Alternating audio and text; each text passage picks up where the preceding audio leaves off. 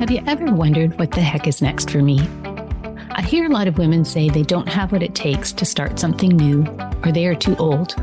But many women overcome all kinds of obstacles and then go on to something even better. Over the years, I've worked a lot of traditional jobs as well as direct sales businesses, but never realized the success I was hoping for until I released my emotional baggage. Once I had cracked the code of my emotions, I knew I could help other women do the same. Join us here as we chat with female experts as they share their inspirational stories and challenges in business and life, because it is never too late. I'm your host, Cora Naylor, and this is the Crack the Code podcast.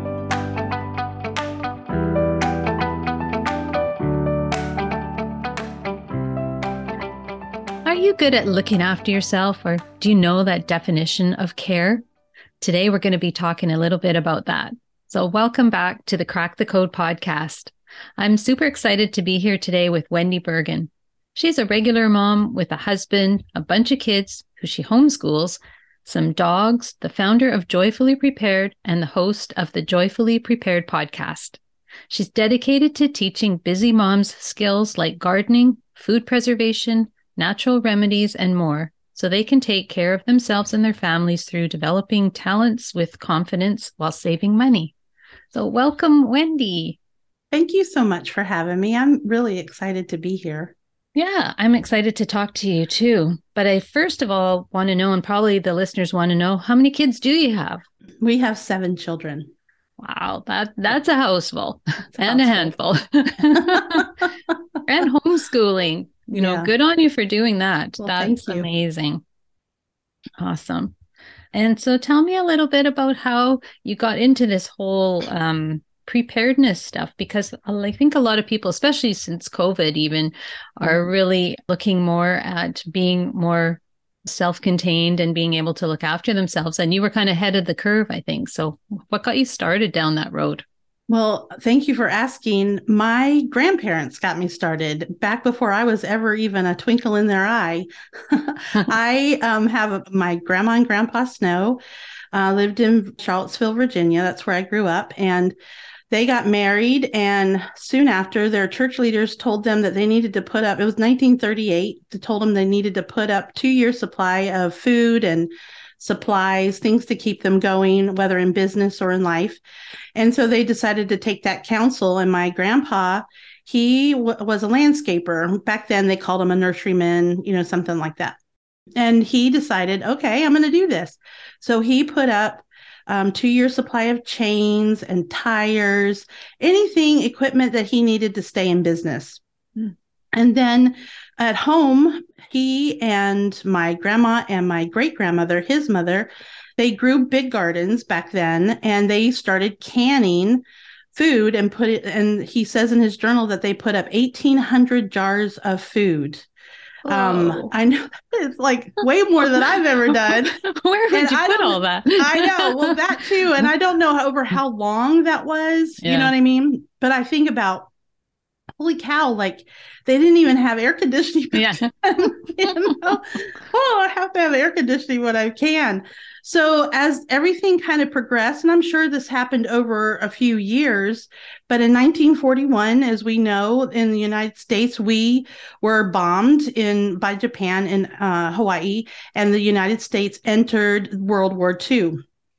And at that point, all of our resources and time, our men went overseas, the food, everything went to support the war, which means that the the regular folk, the civilians, we well, I wasn't alive, but they had to um, they were given ration stamps, and so they could go and use these ration stamps. And I don't know if it was every day or every week, but they could go stand in line and get their little bit of cheese and bread and milk, things like that. And that's how much of the United States population survived. Well, Grandpa records in his journal that because of the food and the effort that they put in before this happened, that they never had to use one of their ration stamps.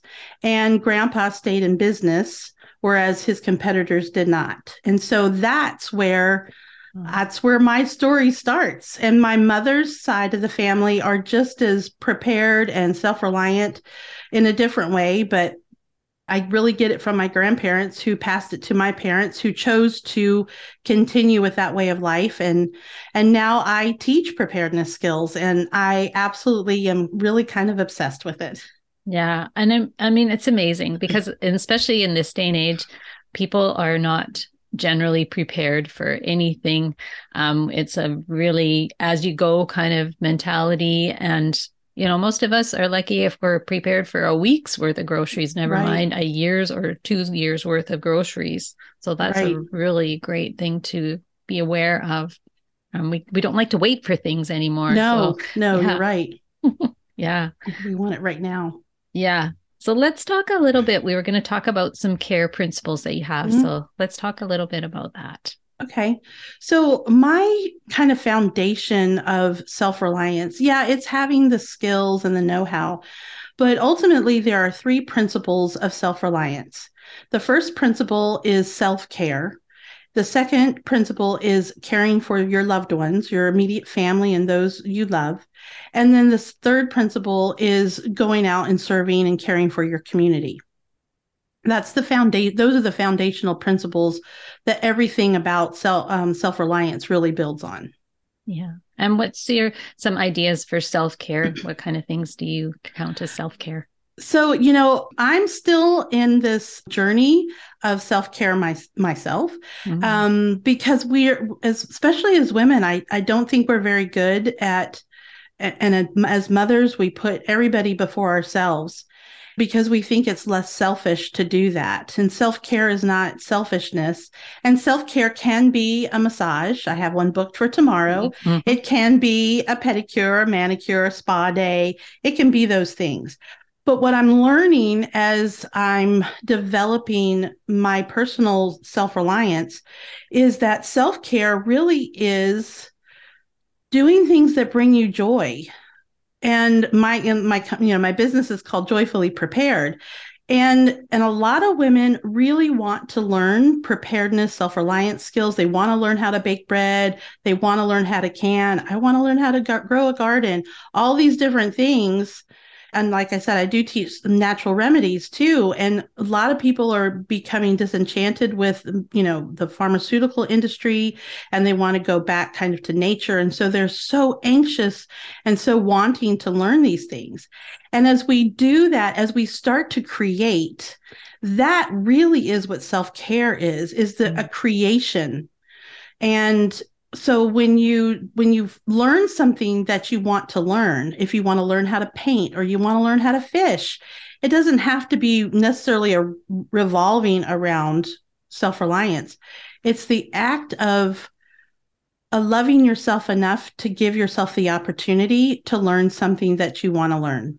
Yeah and I think with the self care too, I know for myself is like if I don't do something for myself at the end of the day, I kind of feel ripped off. Like, you know, if mm-hmm. and even if you just start your day with something that you like to do for yourself, whether it's read a book or whatever you want to do, take a few minutes to get get your head together for the day. It right. just makes the day go better and you just feel better because you filled yourself up a little bit first. Yeah, I think that's that's really smart. I hadn't really considered that as self care, but it really is. I, in fact, it was funny because yesterday I was reading a book, and it was just a little. I love historical romances, mm, very mm-hmm. clean. Yeah, yeah I'm, I'm yeah. a clean girl, yeah. Mm. and I so I had kind of put myself in my bedroom because I have a lot of activity on the outside of my bedroom, and so I was in there just reading my story, just laying down, reading my story, and then the people started coming in. Yeah. they want to start talking about this, and I need that, and la la la. And all the people that I married and I made, um, they came in, and I thought, I'm just, I'm just in my room. Yeah. this is my sanctuary, you know? Yeah. And so I kind of had to scoosh them out because I need that moment. I don't read a I don't read a book every day like that. Yeah, I do other things to care for myself. But mm-hmm. in that moment, I just wanted to be alone with quiet just enjoying somebody else's work of art, quite frankly. Yeah. Yeah. Maybe you'll have to put a sign on the door. I know, think mom's so. quiet time, you know, do not disturb. I might have to. so the second thing you had on your list was uh, care for loved ones. Tell us yeah. about that. So the concept is that as you've cared for yourself, and we've heard the cliche um, idea of you know you have to fill your bucket before you can give to other people mm-hmm. and i mm-hmm. completely agree with that and so by being able to take care of yourself whether you need silence quiet whatever or you need to read a book or you need to go on a walk however you're caring for your body and spirit that fills you up and then you have the capacity to care for those who you love the very most. And they see you caring for yourself. And this is where i'm working on my personal journey. And hopefully as my especially my daughters grow up and get married and have children hopefully i've changed enough in my um, motherhood that they'll have a step higher you know a step up from what i what i've done and so i can now serve them i have the capacity the wherewithal the energy um, and fortitude, whatever it needs. yeah. Because with a whole bunch of kids, uh, you know, I don't know about your boys, but uh, they always seem to show up right about 10 o'clock at night with mm. the, you know, most pressing thing on their mind. And I'm like, oh, I gotta go to yeah.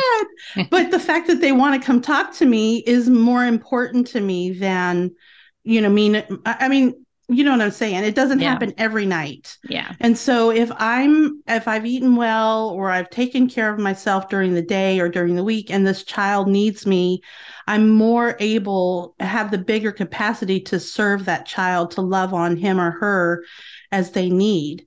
And the same goes for my husband, you know, making sure that um, we have very traditional roles in our family. And so I take care of the house. He's very helpful. Like I washed the sheets and made the bed yesterday. And that's a service to myself, but it's also a service to my husband, making sure that his clothes are clean or that there's soap in the, the shower, you know. Mm-hmm. That's I I enjoy taking care of those things. And because I'm also taking care of myself, it doesn't become a, a place of resentment, like, oh, he doesn't mm-hmm. even realize that I da da da Mm-hmm. No, it doesn't need to be that because he does wonderful things for me all the time. And so as I'm able to take care of myself, I have a bigger capacity to be able to take care of those that I love the very most. Yeah. And and like you say, it's so important. And I think things are shifting. I think the next generation is going to be a little better than our generation. I think so. With the women of looking, you know, finding that time for yourself. Right. I granted it would be hard in a house with seven kids and dogs and everything else. a little bit more tricky. There's a few balls in the air. yeah. Yeah, for sure. And then that takes us on to caring for the community. So yeah. give us some tips. So again, so you start with you you have your foundational principle of self-care. You're you've taken care of yourself. And and let me say this too. There are going to be days when the self-care does take a back seat. Um, I've had some tragedy in my family, and those days my self care didn't rise to the top. It wasn't the big, but once we got over the big hump of the tragedy, um, and I was still trying to, it was a family member, and I was still trying to serve this family member, but she needed just to be still. And it was in that moment that I realized I need to go back and take care of myself. Mm-hmm. And so I went back and I'm like, okay, so we got over the hump, the initial hump of the tragedy, and I poured everything into this child, which I wanted to and was grateful I could. But then once things settled for, you know, a bit, then I could go back and take care of myself. So the, so understand it doesn't it's not always like it just works like this, like a little mm-hmm. stair step. It's yeah. not perfect. And in fact, I call myself the hot mess mama at this point yeah. because most of the time it's just a hot mess. But I'm getting things done. So to go to the community, there's a quote that I don't quote very well, but it sounds something like this.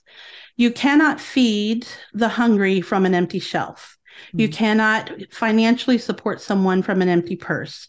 You cannot um, emotionally support someone if you yourself are not emotionally solid. And you can't counsel people and, and teach if you're not learned. And so that's really what the whole principle of self-reliance is about is that you're doing all these things in self-care learning growing, taking care of yourself, your family, and then you have the ability to go out and care for your um, community. I lived in New Jersey up until just a little while ago, and we I was there when 9-11 happened. Mm. And my family was fine. And I got word that one of the ladies' husbands, who was in my church congregation, that he worked in one of the towers and they didn't know if he had gotten out or not. Mm. And I, it was upsetting to me for sure. But everything in my house, other than the, the tragedy of it and the shock, everybody was safe. And I had the ability because I do keep um, one of the things I, I teach is food storage. So I keep like a little home store. And so I had, I didn't have to go to the grocery store. I could just go get food and I made her a meal and I had brownie mix. So I made her brownies mm-hmm. and I, I just took it over to her house. And I wasn't there to, um, she had other friends there, in other words, who were who were closer to her, who could care for her emotionally. Right. But I brought the food. Yeah. and while I was there, we did get she got a phone call that her husband was safe. Oh, good. But she um she called me, I don't remember when it was, a few weeks after it, maybe it was longer, and she expressed such gratitude for my willingness to bring food over that she didn't have to worry about feeding her kids and that it was just there and that there were brownies and that really meant mm-hmm. to her that there were brownies. Yeah. so when we have food in our home that we know how to fix we can we can care for people. You know being able to financially help and and to donate to charities or to people that we need or even our own family all these ways are a community service. I have a couple friends right now who are going through a couple of, of difficult things. And because of my study and learning, I have been able to counsel them on how to, you know, work through some of the issues that they've had. So it, it goes in so many different ways. You can be that big big um, charity person who puts on blood drives or does this or does that, or it can be a simple thing as taking a meal to someone or just being there to hold somebody's hand to mourn with them as they're processing, whether it be a death or another situation, or just their own realization of of their own worth being able to help people understand that they are worth every bit of our attention. But it all starts with that self-care yeah. And I love that. I love how, like you said, it's it's not necessarily the big things to help mm-hmm. out. It's often the small things and right. just being there for somebody. I mean, yes. that's a, such a small thing. That's a huge thing. Is. Oftentimes we don't know what to do for people. And sometimes that's as simple as it can be. It, yeah, I agree with you. Just sitting with someone, sometimes they don't even need to talk, they, and you don't need to talk. You can just mm-hmm. sit there, and it's so, and sometimes people just need companionship and like you referred to you know the covid back you know when we locked down there was so much of that lost where we could just go sit with people mm-hmm. and now that things are a little bit more you know i guess free is the right word that we can return to those relationships and we can go sit you don't have to hug and smush all over people yeah. but you can just sit with them and visit and and let them know that they are very important in this world. And i really am very passionate about the idea as a generation or as whatever's going on in our culture that we're in so and i know you help with this a lot that we have so much pain. And that pain often looks like depression it looks like anger pride whatever it is but really it's pain and if we're able to give grace and love and sit with people who are maybe a little not fun, prickly to be around, you know, mm-hmm. that we can, we may not help solve anything because they have to come to that conclusion on their own, but at least we can be a soft place for them. Yeah. Yeah. That's so important. Love that. So, Wendi, if people want to get in touch with you and learn more about what you do, what's the best way for them to do that? Of course, all of everything will be in the show notes, but just so we have it here. Thank you. I have a website called joyfullyprepared.com. So that's easy. Yeah. I have a podcast called Joyfully Prepared. I'd love for you to listen. Mm-hmm. And I have a free Facebook group called Joyfully Prepared. So just go to awesome the search bar and type in Joyfully Prepared. It's a free Facebook group where we have a bunch of people, lovely community, and we're constantly helping each other, trying to work through preparedness ideas, organization. I need to can this or or whatever it is. And so it's just a it's a really really nice community of really good people. That's awesome. And before we let you go, you had mentioned quickly something about doing natural remedies. So I'd be mm. curious to know what's one what's one of your favorite natural remedies that maybe people wouldn't have think thought about. Um, poultices, actually. Oh. I like to make poultices. And so a poultice is kind of like we've heard, maybe you've read books or heard of mustard plasters mm-hmm. back in the day. Yeah. So that's a poultice, really. And so one of my favorite ones is to make is an onion poultice.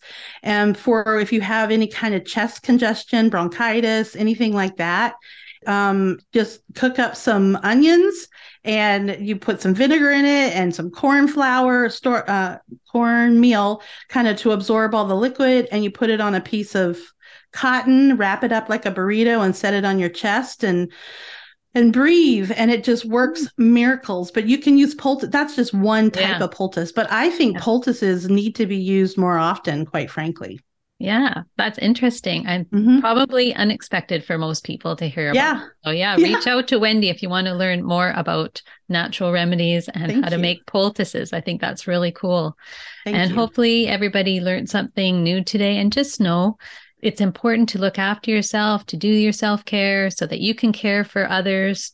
Um, if you aren't doing any preparedness stuff, it, you know, go ahead, try something out. I know during lockdown, everyone was making bread. A lot of people are getting into the growing gardens and doing some canning. So just know that it's never too late to get started with any of this. Thank you so much for joining us today. If you enjoyed this episode, please submit a rating and review and share us with your friends. Visit my website, coranaylor.com, to learn more about the Emotion Code or sign up for my free virtual co working sessions.